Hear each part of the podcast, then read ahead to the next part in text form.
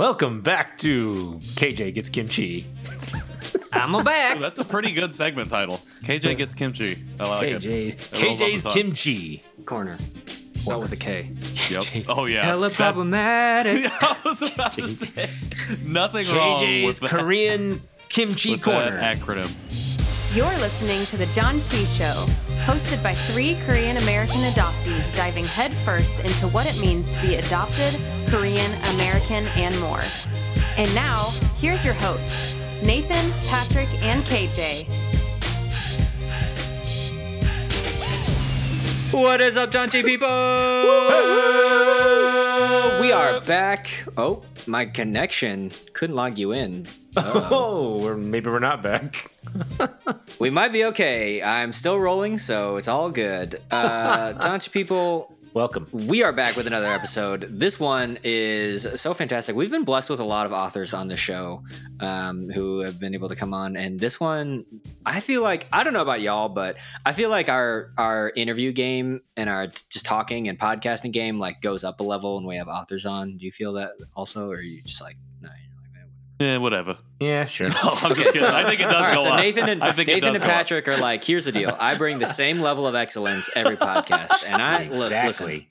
people, I may or may not bring the same level of excellence, but when there's authors on, I really try to ramp it up to mostly okay. I thought you were very eloquent, KJ. So I how about that? Is look, that what okay, you? so here's the deal. Is that what it is? Um, is that what you want? You want some praise? Anyways, so yeah, so we have a fantastic interview with fellow Korean adoptee Jen Frederick, who is, as Patrick says, a prolific author.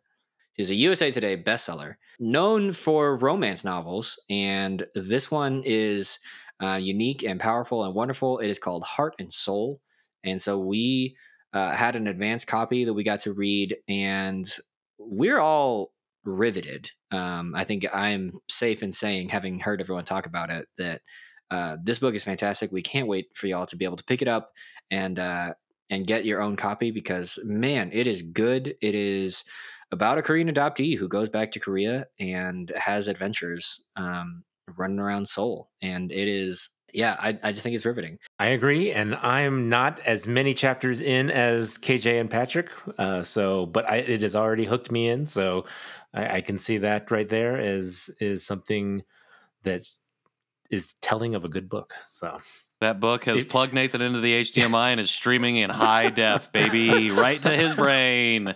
No, it is really a good Nice. book, and this conversation was uh, really, really great. Um, really excited to share that, and really excited to just kind of chat about the book with you guys after the interview. So, I think we should just roll it. but before that, maybe we should explain for the new listeners what the Janchi Show is. Oh yeah, no, you right, you right, you right. So Sorry, deep John into Chi the show. you said that so disappointed. Ah. No, if you I'm- don't I'm know not- already, I'm disappointed in myself. yeah, you You rolled know, in. You rolled I in. yeah, I know. This is totally my bad. You know, rolled but in this hot is- and right This is past how the stuff we we do. normally this is, do. Yeah. By the way, I'm we- also one of your co-hosts, Nathan Noah. God dang it! I'm the worst. Someone fire me. I'm, You're hired. I don't deserve to be here. I, I think most people know who we are, but if you don't, I'm Nathan. That's Patrick. That's KJ. We are the Janchi Show. They Three can only hear us, across Well, I guess the that still works though. That does kind of. It does. work. yes. But thank you for listening. We're professional podcasters. E- even if it doesn't seem like it right now. Even if it doesn't seem like it. I'm the worst. We're breaking off another ten too, and this Yeah. is in the forties. Wait, Fine, no, yeah, we are No, it's well not. on our way. We don't do I know episode counts anymore. We're not We don't using tell- numbers. we We're don't not say number episode numbers anymore. we don't count If you're- episodes, man. That's if you're lame. listening on Apple Podcast, it says what episode number it is, and if you're listening anywhere else, it probably doesn't. So figure it out. I think it does. Um, anyways, janchi is a Korean word that we translate as feast or celebration. Um, and so that's what we're here to do. We're here to celebrate our Korean, American, human identities, basically, um, and just figure out what it is that makes us who we are. Um, and we usually talk about the Korean adoptee experience. We talk about Korean culture. We talk about American culture. We talk about food. We talk about Korean food. We talk about books, uh, which is what we're doing in this one. So here is our interview with Jen Frederick, whose new book, Heart and Seoul, is released May 25th. That is Tuesday if you are listening to this on the release. You have six days. Go pre order it. It's great. But let's roll into the interview with Jen Frederick right now. Roll clip. Sounded like a cat. Yep. Meow. Meow. All right. Meow. Meow. Meow. right now. It's meow, but different. it's, it's meow. It's N is a meow. right meow. Meow. Yeah. Okay. Meow.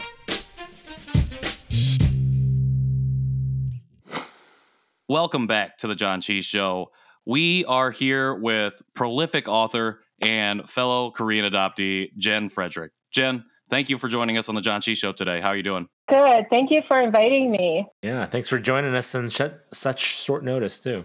Yeah, we uh we had to put this together uh, for the listeners. We had to put this together very quickly um, when we found out about uh, the book that we're going to talk about that Jen is getting ready to release later. Um, we knew that we had to get her on the show, especially during uh, Asian Pacific American Heritage Month. Um, and just the fact that I'm a prolific uh, reader. I about said author. I've written nothing, written no books. You've written a lot of Instagram posts, Yeah, so that like almost counts. oh my gosh, why do I? I- What's wrong with me?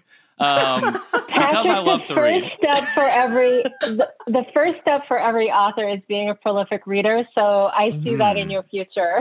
Oh, Heyo. okay. What I'm taking that endorsement and running with it. But we uh, we're all very excited about uh, this conversation today. Um, Jen, we're going to kick this interview off the way we do all of our interviews and ask you to share uh, as much or as little as you want about your adoption story. So I was adopted at the age of two by a family in Wisconsin. They had already adopted two Caucasian babies and wanted to adopt more children, but were told that they would be at the back of the line because they had already had adopted two children. And so the Lutheran social services that they had worked with suggested foreign adoptions and put them in contact with Holt Adoption Agency. So they uh, that's how I got connected with uh, my family. Um, and I have another brother who's also Korean. Uh, he's not blood related, but obviously he's my brother nonetheless. And that's my story. Cool. Where in Wisconsin? So my family lives in River Falls, which is very close to the Twin Cities. So if you imagine the state of Wisconsin, there's this little point that points into Minnesota, and that's where I grew up. Oh, cool. I have family in Door County. Okay, so Nice. ways away. Yeah, the opposite side. I. She's like, so nowhere close to where I was just and nowhere about. close, but I, I like Wisconsin. I, I, I love the cheese. Yeah. Um, well, thank you for sharing You that with us. cannot get good cheese curds anywhere. Can we put this in the food section? You cannot get good cheese curds anywhere but Wisconsin. Uh, and they have to agree. be wet and squeaky. Yep. Um, Wait, Wait, And- wet and squeaky? Yeah, Squeaky. yeah, that's a Yep. that's a measure of a good cheese curd. Wait, Yeah. what? Yep. Um, I did not know this. I didn't know that, Yeah, and I feel like we up had a cheese curd conversation on the show before. Now I'm feeling like this is dredging up some memories of a cheese curd conversation that we once I'm had. pretty sure we had a conversation about cheese Yeah, curds on the show. And then- Probably with like melody. And then ultimately, in the end, if you want to, you, you know, to really go for it, you get the fried ones, which come with ranch. But that's uh, Oh, yo, those are delicious. Yeah. Okay, we're getting off track. I'm hungry. We're getting off okay, track. yeah, sorry, Jen. This is your time, Um, and we're getting sidetracked by food. That's our bad. uh, Jen, um, tell us a little bit about growing up in uh, River Falls, Wisconsin. Um, what was like? What was the community like that you grew up in, and uh, maybe what was your accessibility to Asian or Korean culture in that community? Well, uh, my brother and I were the only Koreans. I actually grew up in a really small town close to River Falls and then moved to River Falls when I was a little older. But my brother and I were the only Koreans, I believe, in that town. We might have been the only people of color in that town. Uh, yes. and so my experience growing up was growing up with um, other white people and as as many uh, adoptees know that you want to fit in and so it was challenging growing up looking different and some of the things that i experienced i had actually put in the story and it wasn't really until I went to college that I saw people who looked like me, other than my brother. Occasionally, we would go to Minneapolis. They have a large Laotian community in Minneapolis, and they also had some other tangentially related Asians in that area. Uh, and there were Korean culture festivals that my mom took us to. but other than that, my uh, interaction with other Asians, other than my brother, was almost zero. So, where did you then end up at college, uh, where you were first able to kind of get immersed in a little bit more diversity? Uh, well, I went to Drake, which is in Des Moines, Iowa, which was not diverse either. I moved from one white community to another white community. I think I put this joke in my book, but when I had my daughter, I always said that I raised the percentage of Asians in my community by an entire By percentage percent, point. yeah. So in my area, if I want to see other Asians, like I could go to the Asian grocery store or I can get my nails done or my hair done. And that's primarily where I see other Asians. So, talk about your first moments then of when you really explored or when you first like were engaging with the AAPI community or what what, what was that moment for you uh post college even? Gosh, not to any great extent. Um, I went to Korea for the first time through the whole uh, Motherland tour. And that Oh, was yeah. probably the first time that I had experience with other Asians on a more intimate level than running into someone in the grocery store. And they were all adoptees, uh, obviously. So that was a really great experience. That might have been my first. And what was that experience like for you going back that first time? Oh, it was tremendous. Holt does a really good job of showing you different parts of Korea and then meeting other adoptees and hearing their stories and their experiences was really precious. And one of the other things that we did that stood out in my memory is that we went to the Salvation Army Women's Home in Seoul. And that is where young women from rural provinces will come because they're pregnant and they tell their families back home that they're getting jobs in Seoul and they'll have their babies and they'll give their babies up for adoption. Now, when I went several years ago, um, they were clamping down on international adoptions. It's kind of a shameful part of Korean history that all these babies were exported. And so we were told that they hardly ever allow international adoptions anymore. And I think that's uh, even it, that it's even harder today to, for an international a person to adopt a Korean baby, although they do make exceptions for adoptees. To ad- to adopt from Korea? Yes, but more they, they don't really have they don't really have orphanages anymore in Korea that like they did when I was a uh, baby and when my brother was a baby. They instead these they're like homes, and therefore children that they want to reintegrate into the families. So, um, you know, most of the time people give up their babies because of you know poverty, but other times it's because of you know family um, disapproval. You know, single motherhood is still not very welcome in that culture. You know, and, and blood is such an important concept for Koreans. I think it comes from their Confucius, our Confucius culture. Um, it- it's, it's, it's very common for people to ask you what your blood type is. You know, they we believe they believe that blood type tells you something about a particular person. And so the fact that you're not blood related to your family uh, is problematic. I just I uh you saying that reminded me I think it was a K a Netflix K drama called Startup where they referenced like oh yeah his blood type doesn't match his personality at all and I was like Yeah. then, so yeah I was like I thought I thought that it was just like a fun BuzzFeed level like oh yeah your blood type determines your personality not like a deeply intrinsic like no your blood type determines your personality kind of I, I mean, I don't know if everyone believes that, but it's certainly an important part of culture. Yeah, definitely. That's one of the things that we actually just talked about uh, on our show in a as of yet unreleased, but by the time you're listening to this released episode, uh, was kind of the the Confucian roots and um, how important that is to Korean culture. And I, I definitely get that mental uh, juggle of like our culture, their culture, and then, like Right. trying to figure out like how do I like I am from there, but I'm not like from from yeah. Uh, so yeah, but it was just interesting, and I I love that um, that you even bring that up um, in in the story of your book. Uh, but yeah, just kind of that that weird nuance of like dealing with Confucianism, but then also being kind of a postmodern society and how all of that, um, I think, conflicts in Korea as a nation as much as it conflicts in us as Korean adoptees who grew up in America. Yeah, I, I, we're definitely different people, Korean adoptees, than uh, native Koreans, motherland Koreans, and I think they view us very differently as well.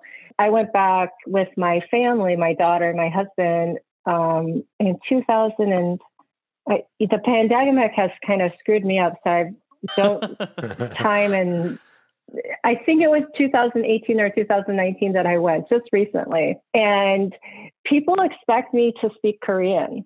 And because I look Korean, I am Mhm, Korean. Mhm. And I had to explain to everyone, well, I'm adopted. But I don't even think that that was a very good excuse for them. well, it's interesting. It's interesting that you've been back multiple times, uh, and you still each time you go back are getting that question of why don't you speak Korean? You know, I think that we talk about language all the time and how like powerful it is, and being kind of at a loss, especially Nathan. Well, me, uh, I was to say Nathan and I, but I will say me and not speak for Nathan.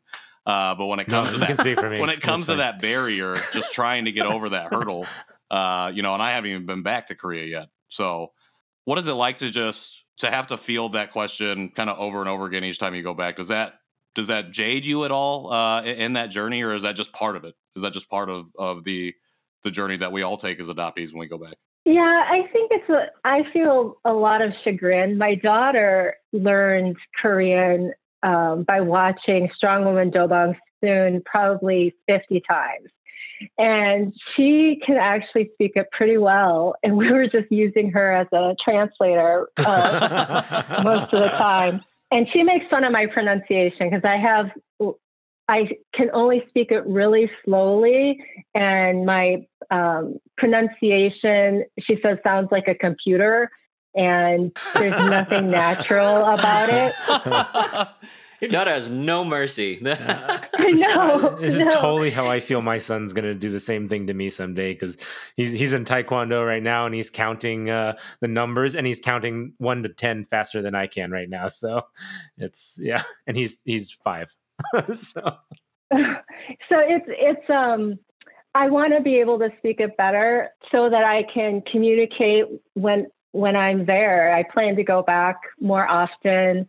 Um, eventually, I plan to live there maybe six months of the year. If you haven't gone, it's an amazing experience because even though you don't speak the language, everyone looks like you. And it's hard to explain this to people like Caucasians who live in this world where everyone already looks like them. yeah, Mhm. But when you go to Korea, everyone looks like you. Everyone has your f- facial features. Everyone, ha- and it's not that we all look alike, but you see yourself reflected back in their phenotypical um, characteristics. And it's a familiar landscape that you haven't been in before. The very first time I went to Korea, I was with my husband, and we were in the Ewha Women's University District, and it's there's a really big slope in there down where the shopping is, and it was really crowded that day.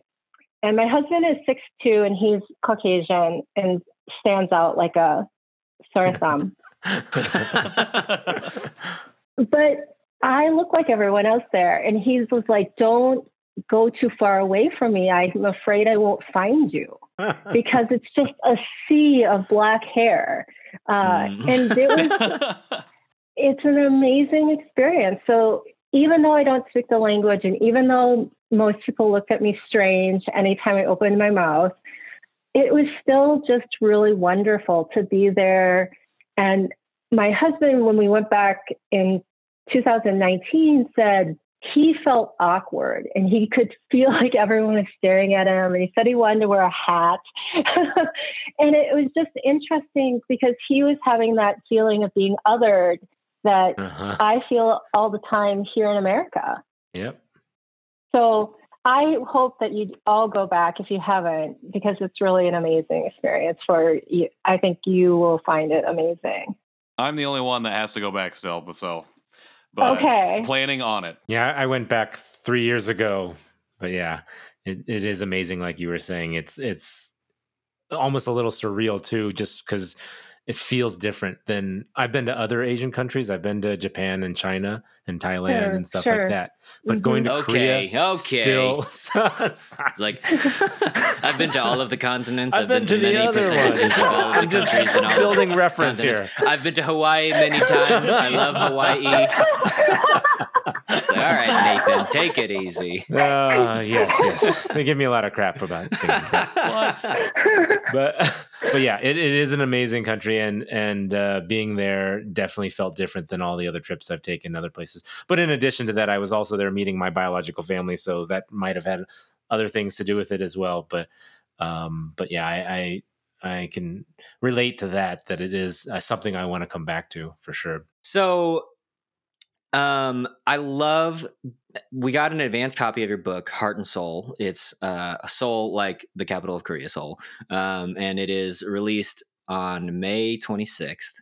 Um, and just reading through it, I found it so striking when your main character's Korean friend, who is an international student, I believe, um, describes how Korea is, and and you write, you know, there was this pause, and then she just says beautiful, and I felt the weight of that, and I think part of it for me might be because um, I know that you're an adoptee writing about Korea, um, but there was just a level of weight that I was like, oh man, like I, that I felt it, and I think Nathan that you feel it too, having been back. That you maybe it's just the mental weight of knowing that you are back where you came from. Maybe it is. I mean, the fact. I mean, I think Korea is a beautiful country, but there is kind of this unique emotional weight to Korea is a beautiful place, and then reading like little descriptions in Heart and Seoul about your main character Hara forgetting that she was Korean until she looked in a mirror and was like, "Oh yeah," and then even reading um, when she meets the the guy who she mistakes as the driver when she lands in Korea. Um, Hey, spoiler I- alert, alert. sir! I love. Ah. Nathan's not that far yet. Okay, come on. there- Look. it's in the blurb, I think. it is. I think it is. I was like, I haven't read the blurb, so it's all spoiler territory. But I guess it's called experiencing a new book, Nathan. No, anyway, it's true, Nathan. Uh, um, no, so I'll I read was just faster. I swear. one of the things that I've I've really enjoyed is as I have read more uh, books by Asian and Asian American authors, is being able to hear my body type described and like my face described, and I was like, oh, this is wonderful. And so you have, I think what's incredible about Heart and Seoul is. Um, it is incredibly detailed and, and vivid and um, as an adoptee especially i'm like oh yeah i relate to that i relate to this i relate to this. Like just so many specific like hyper specific moments that are um, either like i remember thinking that thing or i remember feeling this way or i remember that type of comment being said to me. Um, it's it's such a wonderful thing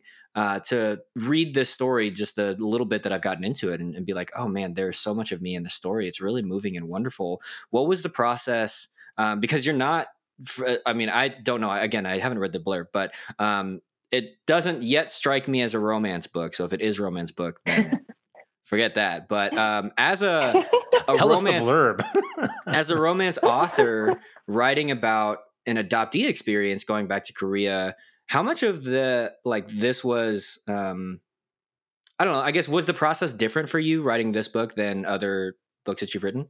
It was. It was actually really hard.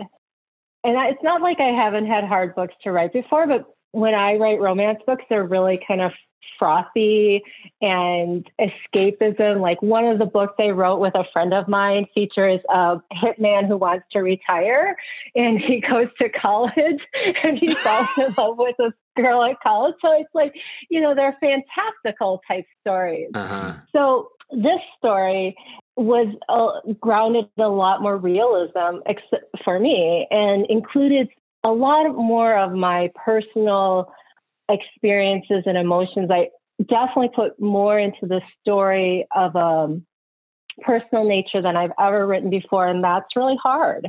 How much of your how much of yourself do you feel like uh, you translated into the story or that you wove into these pages? I think the experiences of being adoptee is what I translated into the story, but Hara is nothing like me.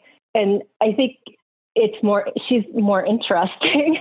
and uh, it, it's, you know, when you're a writer, you get to create the type of character that you want to see on the page. And mm-hmm. so Hara was the type of, she had to be a certain way to fit the story. Um, but her adoptee experience was my adoptee experience because I was writing from my own personal experiences. And KJ, it's really heartwarming to hear that you identified with it because I was afraid that when other adoptees would read this story, they would say, Well, that's not my experience. And I don't appreciate this person trying to universalize an adoptee's experience because that's not what I was trying to do. I was just trying to write one story about one person's adopted experience because everybody's stories are different. And I think that their stories and the way that you relate to adoption and how you treat it is different. The way that I viewed adoption at the age of 12 and the age of 18 and the age of 28 and the age of 38 totally different. Yeah. I I definitely feel the same as as KJ. There's a lot of things just in the two chapters that I read um, about relatable instances and occurrences and things that are said and the way she felt. Uh, I, I, mean, again, you say it's it's very true. Not everyone's story is the same, but there are definitely parts of what you've put in already that that are relatable to other adoptees i think um, even though if it's not all of it, it, you know the whole story it's certain things like um, feeling like uh, you know more comfortable when when another asian is in the room just one other asian can be in the room and you can feel a little more comfortable um the the parts that you talked about uh I, I did the exact same thing. There was a moment in the story I was t- talking about where she didn't get, she didn't have the Korean keyboard um, installed on her phone. And I, have had that situation where I was trying to write something and I didn't have it. I was like, oh, and I have to go download it. and so little things like that. They're just even just little minute things in the story that I was like, oh, that's great. That's that's totally something I've done. So I really appreciated coming across those because it definitely connected me more to to the story and to the character. And for me, um, you know, 100% agree and resonate with everything that KJ and Nathan said uh, just about feeling connected to the story. And another way, and you talk about, you know, that fear of universalizing the adoptee experience in this book. Um, just from my perspective and uh, the chapters that I've read, um, I don't get that feeling at all. Uh, if anything, I feel like I feel like Hara's experience is inviting me in to experience uh, an aspect or a perception of the adoptee the adoptee lived experience. Um, it doesn't feel pushed on me. It, if anything, it feels more inviting and more inclusive. Uh, just the way that the story is written and progresses, um, and specifically where we find her at the beginning. Um, I think the way that her relationship with her adoptive mother, uh, the way that you laid that out is it really it really hit home for me because I have those same I have that same kind of like push pull with my mom. Um, and especially when she is in Korea and having those those messages uh, that she's having back and forth in like chapters, I think it's like eight and nine, uh, just like not responding in time or anything like that, um, and worrying about that perception and how she's going to feel about doing certain things. Uh, I totally resonated with that yeah, I just, I guess, I don't even know if I had a question. I don't think that I did, but I just wanted to reinforce and reaffirm the fact that uh, the way that the story comes off to me is no, is does not any way feel like a universalization or like you're co-opting other adoptees' experiences or saying this is how the adoptee experience is. I think it, it's much more inclusive. So right there, before the book is even released, you have three Korean adoptee confirmations that we should have wrote that down and put it on. Uh, this, yeah, this is uh, this is a great book. Yeah, unfortunately, so. there's no way to turn audio into words. That's awesome. I, I, have to ask one thing though. Um, you said there's not too much. There's certain things that are relatable to you uh, that you can use as your story with uh, uh, Hera's story, Hara's story, I guess. um, that's not necessarily your story, but I have to ask: Did you cry at the Notebook? I did not. I, I'm going to make What? a big confession here. I have actually not even seen the Notebook. Oh, With you. haven't That's probably a bigger confession for you than it is for like me, but I'm, I'm with you in solidarity. So I'll That's a good tell you that in the romance community, we do not consider Nicholas Sparks a romance author because the key component of a romance is a happy ending. Interesting. That's the hot goss from the ro- uh, the romance. Yeah, novels. there you go. oh my Good god, to it's hear. just hot hot takes or We're breaking. We're getting insider here on the information. I like this. I don't even know if Nicholas Sparks considers himself a romance author. that's fair. Probably not. So I have a question. Uh, I did I did actually think of the question that I wanted to tag at the end of that. So this this being a book out of your normal wheelhouse so of the stories that you normally tell and write, what does it mean to you to be releasing this during uh, Asian Pacific American Heritage Month? Um, and to tell your story, even though, like you said, you know, Hara is not the same as you, but it is your adoptee experience. Uh, what does it mean to be able to share this story during this this month where we're celebrating not only ourselves but our culture and to do that as an adoptee uh, to be so vulnerable and, and to release this piece of art uh, during this time Well, I'll tell you a little history about this book. It was supposed to be released a year ago, and the pandemic happened, and there was this huge flood of anti Asian rhetoric. And my publishers thought that maybe it wasn't the best time to release this story. And I don't know if today is the best time to release this story because the anti Asian uh, wave has seems to have swelled Mhm. Hmm. um, as a result of the seeds that were sown a year ago and many, many years ago. But I will say that three years ago, four years ago, I would not have believed that this story could even be published because there weren't these types of stories being published. And the idea that I could write a story about a Korean going to Seoul and having the entire book set in Seoul is pretty amazing to me. So I'm thrilled and honored that I can have this space to share the story, whether it's an AAPI month or you know any other month. And I'll tell you, it shows you how ignorant I am. I didn't even know there was an AAPI month until like two years ago. hey you're in the same boat as us Yeah. yeah. We, we are discovering new months every year. Yeah, I didn't even know that there was a Korea until about six months ago. The new Korean, I mean Korean holidays that we never celebrated. I mean, it's this is um, this is definitely something that uh, we have. I'm gonna s- steal a, a, a question that I know uh, Patrick was gonna ask. So, w- was there moments uh, of um, while writing this book about culture that that you had to look up or that you didn't know about because there's a lot of things that I felt that were in there that were very um, specific and uh, as a lot of Korean adoptees we don't know these types of nuances or little um, things.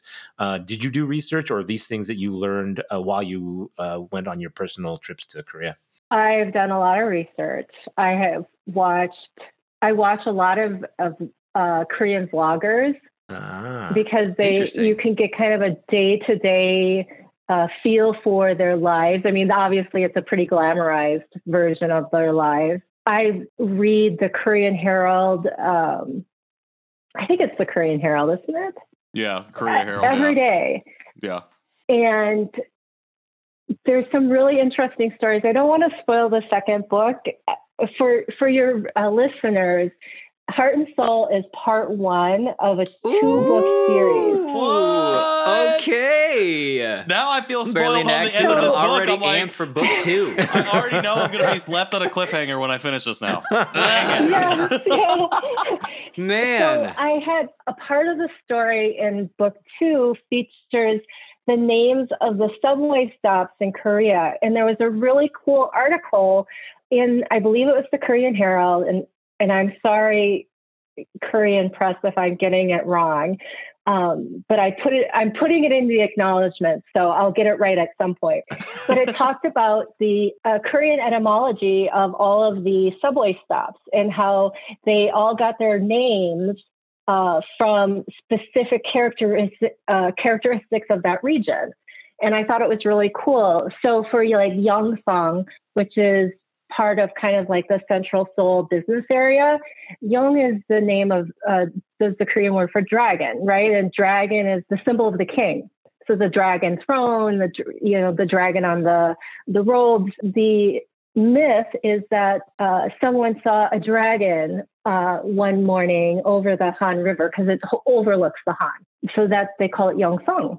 And and I'm probably pronouncing that wrong, but it uh, each one of the subway stops has that kind of story behind it. And wow. so I've read a lot about these things and um, I tried to incorporate as many unique Korean things that I could without being overwhelming to give that kind of feeling of uh, place so that when you read the story, you would feel like you were there and you were learning something about Korea because I love the country and I want other people to love it. Yeah, I think that your love for the country really shines through. And I think it's so fun um, reading it. Like, I'm not like a huge romance reader, I have read a couple of them. Um, but like, what I think is so fun about this, and I think partially, so part of my kind of every year um, promise to myself is I'm going to get better at Korean, right? And so this year in particular, along with doing the Janchi show, my wife and I have been really dedicated at um, kind of watching a K drama as like kind of every third show that we watch, right? And so I'm curious in uh, I have two questions that are hopefully quick and easy or fun at least. Um, did you have to watch a lot of K dramas in like thinking through this book? Like, because I was even as I was reading it, and you have romanization of Korean. I was like, I know that word. This is fun. I know that word. This is fun. I don't know that word. That's fun. So I like, had to like figure out how to like Google that because it's in romanized Korean and then I had to translate, you know, whatever. Um, but did you watch a lot of K dramas as a part of your research or as a part of your quote unquote research, aka just you live in your life? Uh, do you have a favorite K drama or one that you would recommend? Or are you like sick and tired of K dramas? Never want to watch one again. I love K dramas. In fact, I almost exclusively only watch K dramas, and I have nice. probably for the last I don't know five years. Wow. And nice. so my love for K dramas is partly how I came up with this book. yeah. so I do have favorites, but one that I would recommend with a caution is Mother. It is a it's not the movie, but there's a K drama and it's super emotional and it's about adoption. And I had a hard time watching this K drama, but it's so good. And I'm glad that I did. And I would recommend it. Just know that it's pretty emotional if you're an adoptee. Um, my family watched it with me and they were like, every episode we're all like on the verge of tears but it's it's a it's really good so other dramas I I love would be I love the police procedure dramas so like Stranger, uh, Signal, um, The Good Detective. I thought Sky Castle was really engrossing. I hated the ending. I felt like the ending ruined the drama. So what I'm hearing you say is they really Nicholas Sparks did, huh? no, no. More like romance book did. it just didn't fit. It did I mean, I'm all for happy endings and stuff, but I felt like it didn't fit. So Jen, as as far as the the book goes, and uh, again, you said it's a uh, series. Um, other things, uh, I, I, think I wanted to ask one question that went back before the book was more about your adoption. Are there things that you're doing about adoption or the adoption community um, that you're getting into um, more so? Um, either because you you're writing these books or just because in your own personal life you're um, you're you're discovering more things and researching more things? I think I'm connecting with people more online than um, locally. There aren't as many adoptees locally, but I, I also am rediscovering like being Korean through my daughter. She's a, a older teen, so that has actually been something that we've bonded over. Uh, she's picked out a Korean name. Uh, she actually, like I said, speaks Korean better than I do. She wants to study in Korea at least a year in college. And so we're kind of rediscovering Korea together, and that's been really wonderful. That's awesome. So, Jen, I had one other question that I wanted to ask you. Uh, especially, you've just kind of walked us through how you went from River Falls to writing this book and being in Korea and embracing that and uh, getting ready to really put your story uh, on display in a major way. Um, something you wrote on your guest forum, something that you really related to or that stuck out to you in terms of like the things that we talk about for Korean adoptees on the show um, was the journey of self love.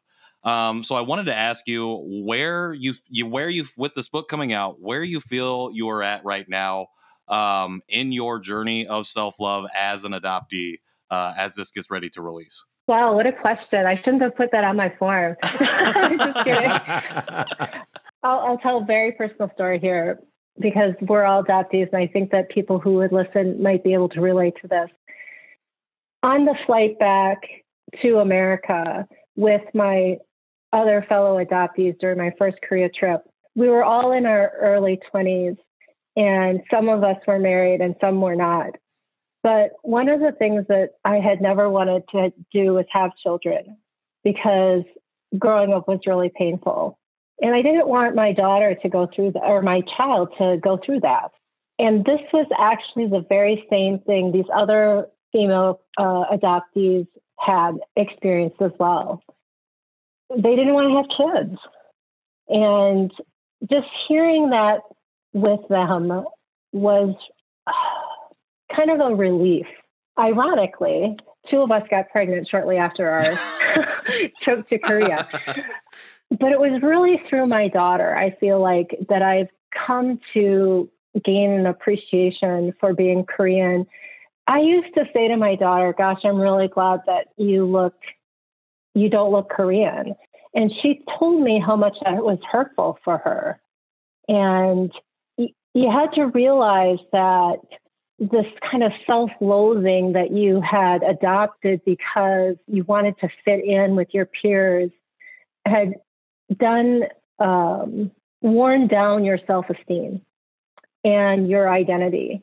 And going back to Korea and learning about the history and learning about how many times that they have been invaded and rose up again made me really proud to be Korean.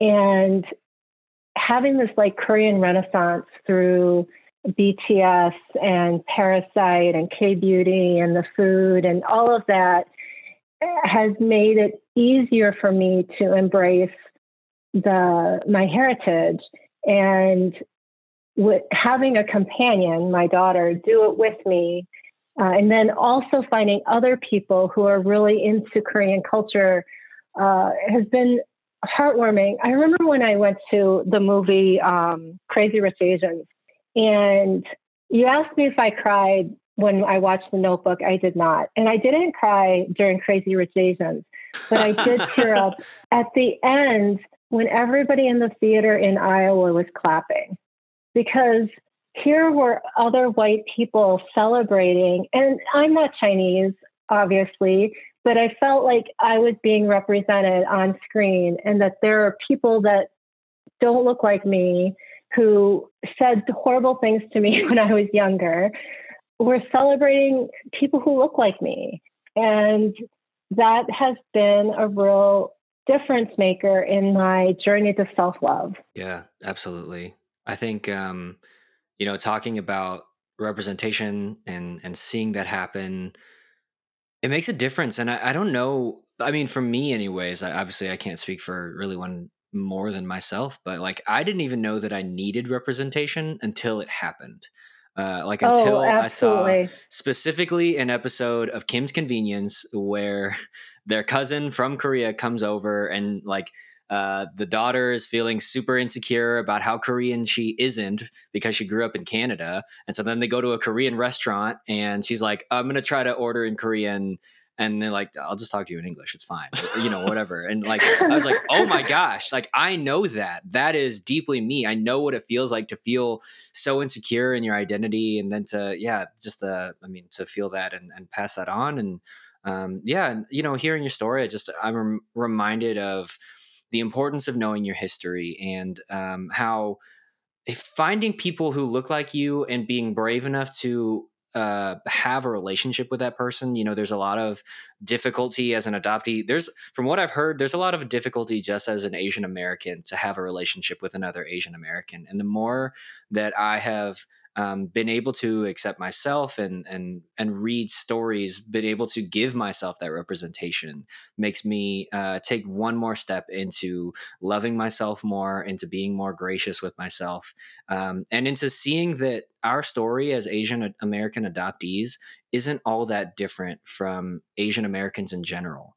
Um, and that there is a lot more that unites us than I originally thought. And I'm so glad. I know that you talked earlier about maybe this isn't the right time to release the book uh, you know because that there is this what seems like this rising tide of anti-asian hate in america. But for me as an asian american i need something to celebrate. I need something to be happy about and to be proud about. And then to to add the one-two punch of you being an adoptee and me being an adoptee that is uh, that's like summiting Mount Everest for me. It's like a thing that I never thought would be possible. Um, and so I am am so happy and so excited um, that I almost said sad. I don't know why, but I'm so happy and I'm so excited that this book is coming out. That it's coming out in in May in APAHM, which is I think a, somewhat of a new celebration for the four of us. Um, but hopefully, will be a thing that we continue to celebrate. That we continue to be loud and proud about. So uh, thank you so much for um, for doing the brave and hard work of learning to love yourself and uh, of celebrating your identity in a book form so that the rest of us can celebrate with you. Yeah. Well, I think that's wonderful. I hope that uh, it does serve that purpose for a few people. Yeah, I absolutely could not agree more. Um, especially as an adoptee, you know, I was thinking the same thing. You said not sure if even if now is the right time, and you know, just from my experience over the past year, we're three people, uh, three adoptees who have started to tell their story. So many of us are now doing that, and we are still clamoring and searching for those things that represent us uh, and those things that we can see ourselves in. So I would say that there isn't, uh, there couldn't be a more perfect time for this book to come out right now and I am so excited to finish it, and a little bit less excited that I'm going to have to wait for part two. Yeah. So yeah. I had to throw it out there. now that I know that. But book two is coming out in December, so. Oh, not Perfect. that far. Oh, that's great. That's great news. Perfect. There's hope, everyone. Yeah. See? Hold on. Hold on just a little bit longer. Even though we are not, uh, you know, originally romance novel readers, I think you're going to pull in a lot of Korean adoptees and and change their minds. I think a lot of people are going to start reading and relating, and probably uh, you might get more messages on on Facebook now too from it. so you're you said you're already starting to connect with more Korean adoptees. I think this is another way that you may uh, may start that uh, process as well. Well, I welcome anybody to message me. Perfect. And that is uh, a perfect lead into where can people find you at? Where can people follow you? Where can they send you messages? And also, how do we buy this book? So the book actually comes out on um, May 25th, which is Tuesday of next week. So you should be able to buy it at Barnes & Noble or your Indie or order it on Amazon. You can get me on Instagram or Twitter. I'm way more active on Twitter, although um, I oh, I probably uh, reply to my messages once a day. um, I before we started, I had to download Zoom, so that's how often I'm on that. So, but um, yeah, so uh, Jen S. Fred on Twitter, and uh, I think it's Jen Frederick on Instagram come find me. I actually have a clubhouse, but I don't use it, so I don't even know how I would get messages there. well, we found you on Uh, I don't know Facebook that too. You can't. Yeah, we've we, you you have a little fan club on Facebook, so we followed that one as well. Oh gosh. we're gonna help that. We're gonna help that fan club yeah, we're grow. gonna boost the numbers. It's already hey, it's up to like 12 12,000 or something. So it's not a small one, I guess. I shouldn't say small. I wrote a really successful series under a different name with a friend of mine. So I think that's where a lot of the readers came from. Well, we you have Right three new readers here, and Yeah. uh, cannot wait. Uh, Heart and Seoul again. That is May twenty fifth, next Tuesday, which is tomorrow. Wait, no, yeah, the next Tuesday, right? For when we're when this is releasing. Correct. Okay, Sorry, it's I forgot. Like Ten days, I guess. Uh, today is the today's the fourteenth, so I guess it's eleven days. Oh yeah, because this will come out next Wednesday. This will come out next Wednesday, so it would be next Tuesday. So Okay. it, it was correct. the book is first time. coming out Tuesday. Go get it. Go is coming out. pre-order it. The Go get the book. Or wait six more days. The book is coming out Tuesday, May 25th. It is Heart and Seoul. The author is Jen Frederick. Jen, thank you so much for being here with us. We cannot wait for everybody else to get their hands and their eyes and their minds around this book. Um, and we will be right back with a little bit more.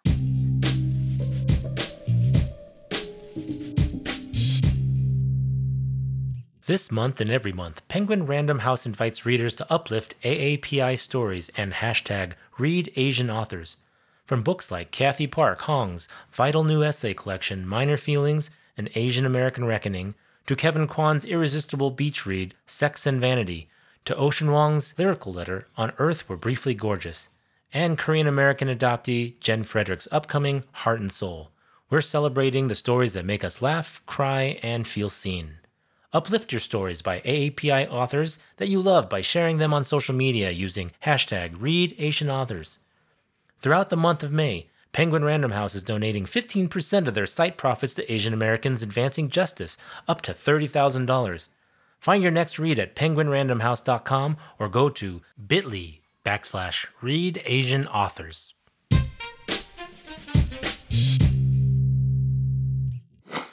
We are back. Wonderful, incredible interview with Jen Frederick, and um, I'm really excited to dig into the book with you guys a, a little bit more from what we've read so far. We aren't doing a food; we're just going to talk today and go over the book.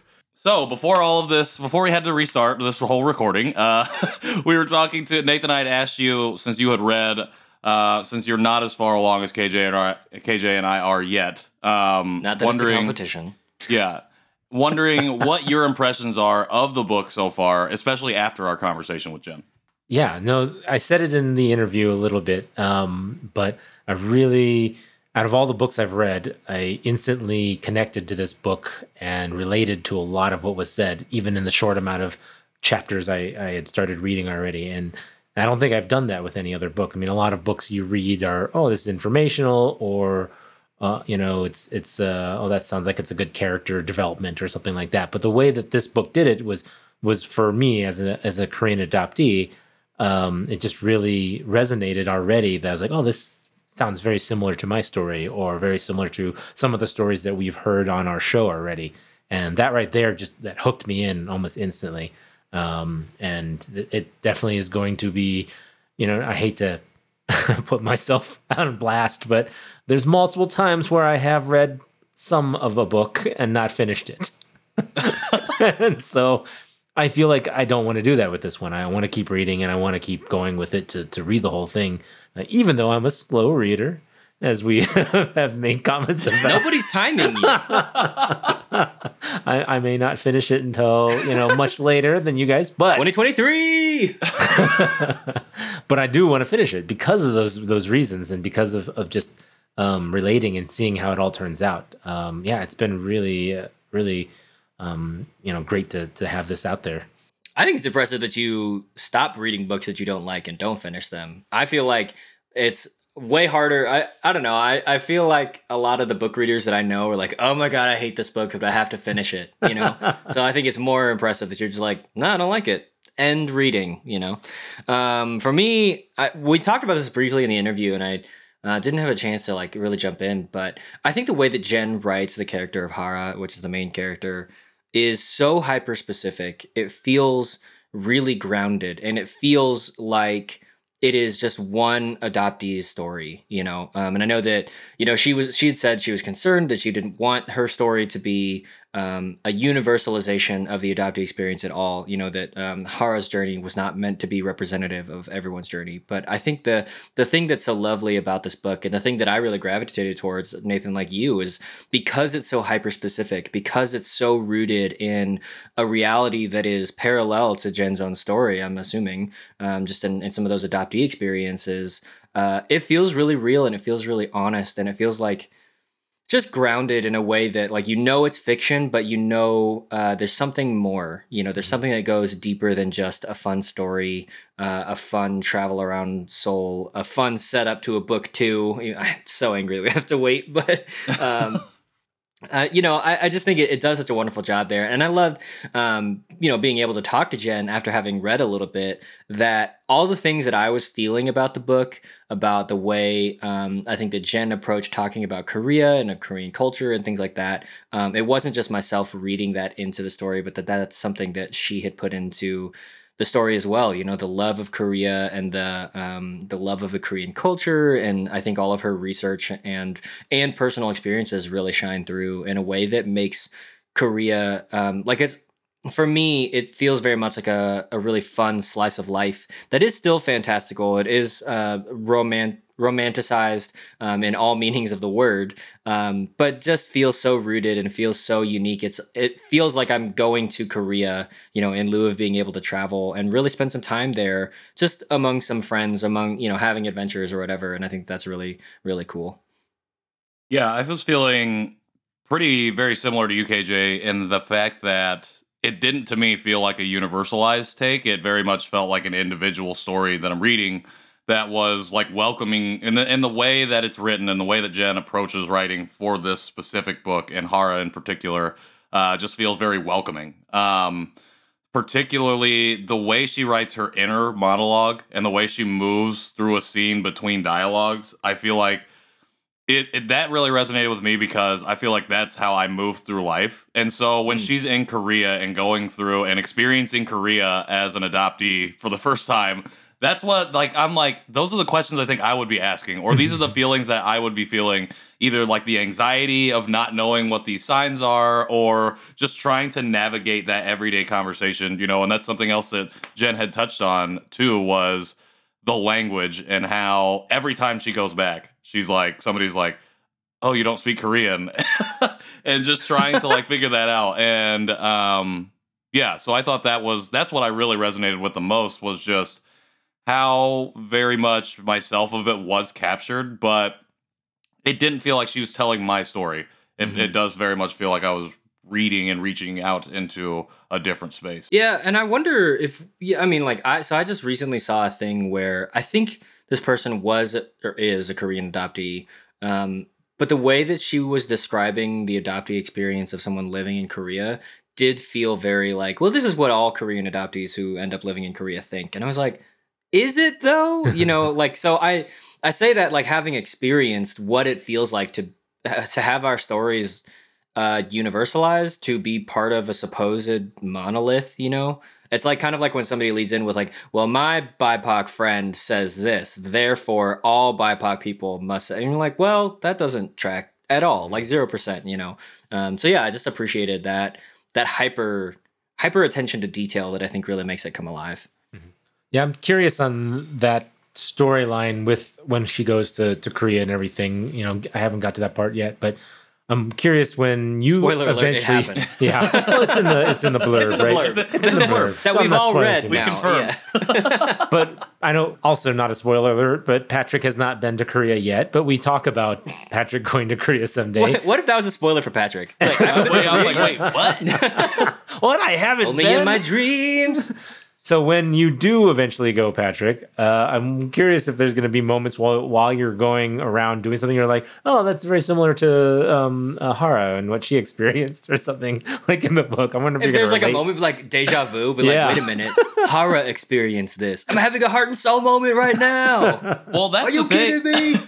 that's the thing. Like, I think one of those things, and I've because I've had this conversation or heard this from people who've been back to Korea, is how mountainous it is and so something that I think of or that I've been thinking about that she's talking about super mundane, but she just describes the where she stays in Korea. This flat is up so many flights of stairs. And each time she goes back uh, to the to the apartment, she talks about the journey up the stairs. and I just like and like because of everything that I've heard about the climbing, like, especially for women having to wear heels. But like I think that's something like those really those really simplistic things, those simple things you wouldn't think about. Uh, was is one of the reasons I really love the book and the, the description of Korea because it is like I said very accessible, and then it's like it breaks down those little moments of like oh, I gotta walk up all these stairs. Yeah, and then yeah, realizing when I get to Korea and coming from flat Indiana, being like, oh my gosh, this is horrible. and I'm already a sweater, as we've established, and that will not be good. Okay, we also have, have established that you also work out in the morning, so you should be good. So, But Not- we a- have we haven't thing. established either of those things on this particular recording of the oh, episode. oh well, hey everyone! So- spoiler alert: Patrick works out more than KJ and I. There we go. now it's there. I think KJ actually works out more than me because of Nah. Sarah. He's, Nope. He's tr- he's making sure If he's I- gonna fit into his tux. If I could work married. out by watching Very true. Sarah work out, then I would work out more than anyone else on the planet. it doesn't work like But that. It's it doesn't work like osmosis. that. No, sorry. Yeah. Oh yeah, that's Osmosis is only water, obviously. Well, aren't you ninety percent water? I don't know. no, we're like seventy something percent. I don't know. Anyways, funny. so that's kind of our first impression of the book Heart and Seoul by Jen Frederick. It is available Tuesday. Um, so go pre-order it. I know pre-orders help book sales a lot, so uh, go pre-order it and then pick it up. Um, it's available on IndieBound and a couple of other places as well. If you want to pre-order it online, um, it's also available on like the major retailers. If you want to use a major retailer or if you want to support a local bookshop, do that. You know, we would recommend one thing over the other, but live your life. and Yeah, let us know what you have think about it. Oh yeah, That's yeah, we'd a good love to hear what everyone thinks about it, and you know, put it on uh, our page, on our comments, or um, you know, we we really enjoy hearing from other people uh, actually kind of experiencing some of the things that we're experiencing. So not just yeah, listening. maybe we'll start like a mega thread in our Facebook group so we can talk about heart and Seoul. Mm, yeah. Uh, We we, can have a mini thread going on in our Facebook group about Liverpool Football Club. so I'm not part of that one. And about you don't have in to be, general, but it's really right? it's really uh, gratuitous for me. I'm like, oh yes, this is fun. I'm- I'm not heading up the book club. I know that. So Well, I was gonna say that'll be the start of the this uh, this thread on heart and Seoul could be the start of our Janchi book club. if if and anyone wants to join besides us three. yeah. So um, for anyone who hasn't, uh, oh, were you going to say one more thing, Patrick? Sorry, before we we plug our, Uh, our names and our our our emails. No, I think I was gonna say. Oh, I think I was gonna say that Jen's website is also linked down here in the show notes. So if you aren't 100 percent sure where to go get the book, click that link and you will be able to go find that out. So Yep. that was my addition. That was Okay. it. All right, Right. you're done talking, and we're gonna close the show now. Yeah, sorry we didn't have a food, but I think uh, we really just wanted to talk about this book, and uh, you know we'll get back to our food and drink items later for for future episodes, um, because the the other boys just got a nice little delivery package of some hot items that we are going to try. So it'll be back. They are very hot. Very hot. They're not hot at all. They're so hot. They're so hot. They're melting. I don't know. Anyways, no sense. Speaking of that, we are so hot because you can find us. we are so hot on the internet. You can find us at all of the hot places that is called that is social media at Yeah, John we're talking C Show. AOL Instant Messenger. we're talking Xanga. We're talking MSN Yahoo. I think we News. might have a MySpace page somewhere. You can download our episodes off LimeWire, Friendster. And Napster. of Napster. Yeah, bringing Napster. Napster back. Yeah. Anyways, you can do you can find us at all those places at Janchi Show. You can send an email to us uh, at janchishow at justlikemedia.com. You can go to janchishow.com and find a whole bunch of things to do. If you type in that URL and put slash support, you can find out all the ways that you can support the show. Um, there are a lot of different things. And um, is there anything else? No, I think that's all the places that you can get a hold of us. Uh, yeah, you can support the show by leaving us a rating or review, by telling a friend, by posting about it on social media. Um, really, honestly, especially in like entertainment and for books and things, the more that you talk about a thing people are like, oh, hey, this is a, a good thing. So we may not have quite the power yet to get things trending, but honestly, even in your small world, just talking about a thing a lot goes a long way to supporting an artist or a producer, or content producer, or whatever. So uh, talk us up, talk up Jen Frederick, talk up everybody that you want to support um, out loud. That's important. That is important. And this is the end of uh, API HM month as well. So we're almost done. No, we have another week We have one more after week. this episode comes out. Yeah. Oh, okay, take that out then. we are one more week. And plus one. Add the plus one in there. Anyways, you can find me at Patrick in the World on Instagram and at P Armstrong anywhere else. You can find me in my basement. Uh, Bottle full of bub. uh, you can also, you know, find me on Instagram uh, and Nowak, uh, or my photography one at Nowak Photo. You know, I was just thinking about how sad it is that we only ever interact with you when you're in your basement. It's uh, like, oh man, what a sad life Nathan lives. Anyways, Okay, uh, yeah. yeah, send It Nathan is. a message if you want to help him escape the monotony of his basement. basement. Yeah, maybe maybe we'll start a, a fundraiser on Buy Me a Coffee that'll just called "Get Nathan Out of the Basement." You just wait. I'm gonna create a special podcast room one of these days. It's gonna have like a secret door. It's gonna open. I mean, if it's still in the The basement, it's still secret in the door, basement. it's, it's a hidden podcast. it's a hidden podcast room. It's gonna be a floating double door. No, I don't know. Yikes. All right. Anyways, that you can means. find me at KJ Relke wherever I want to be found on the internet. Thank you so much, everyone, for listening. We will see you next week right here on your favorite podcast feed. Until then, Janchi Heyo. Bye.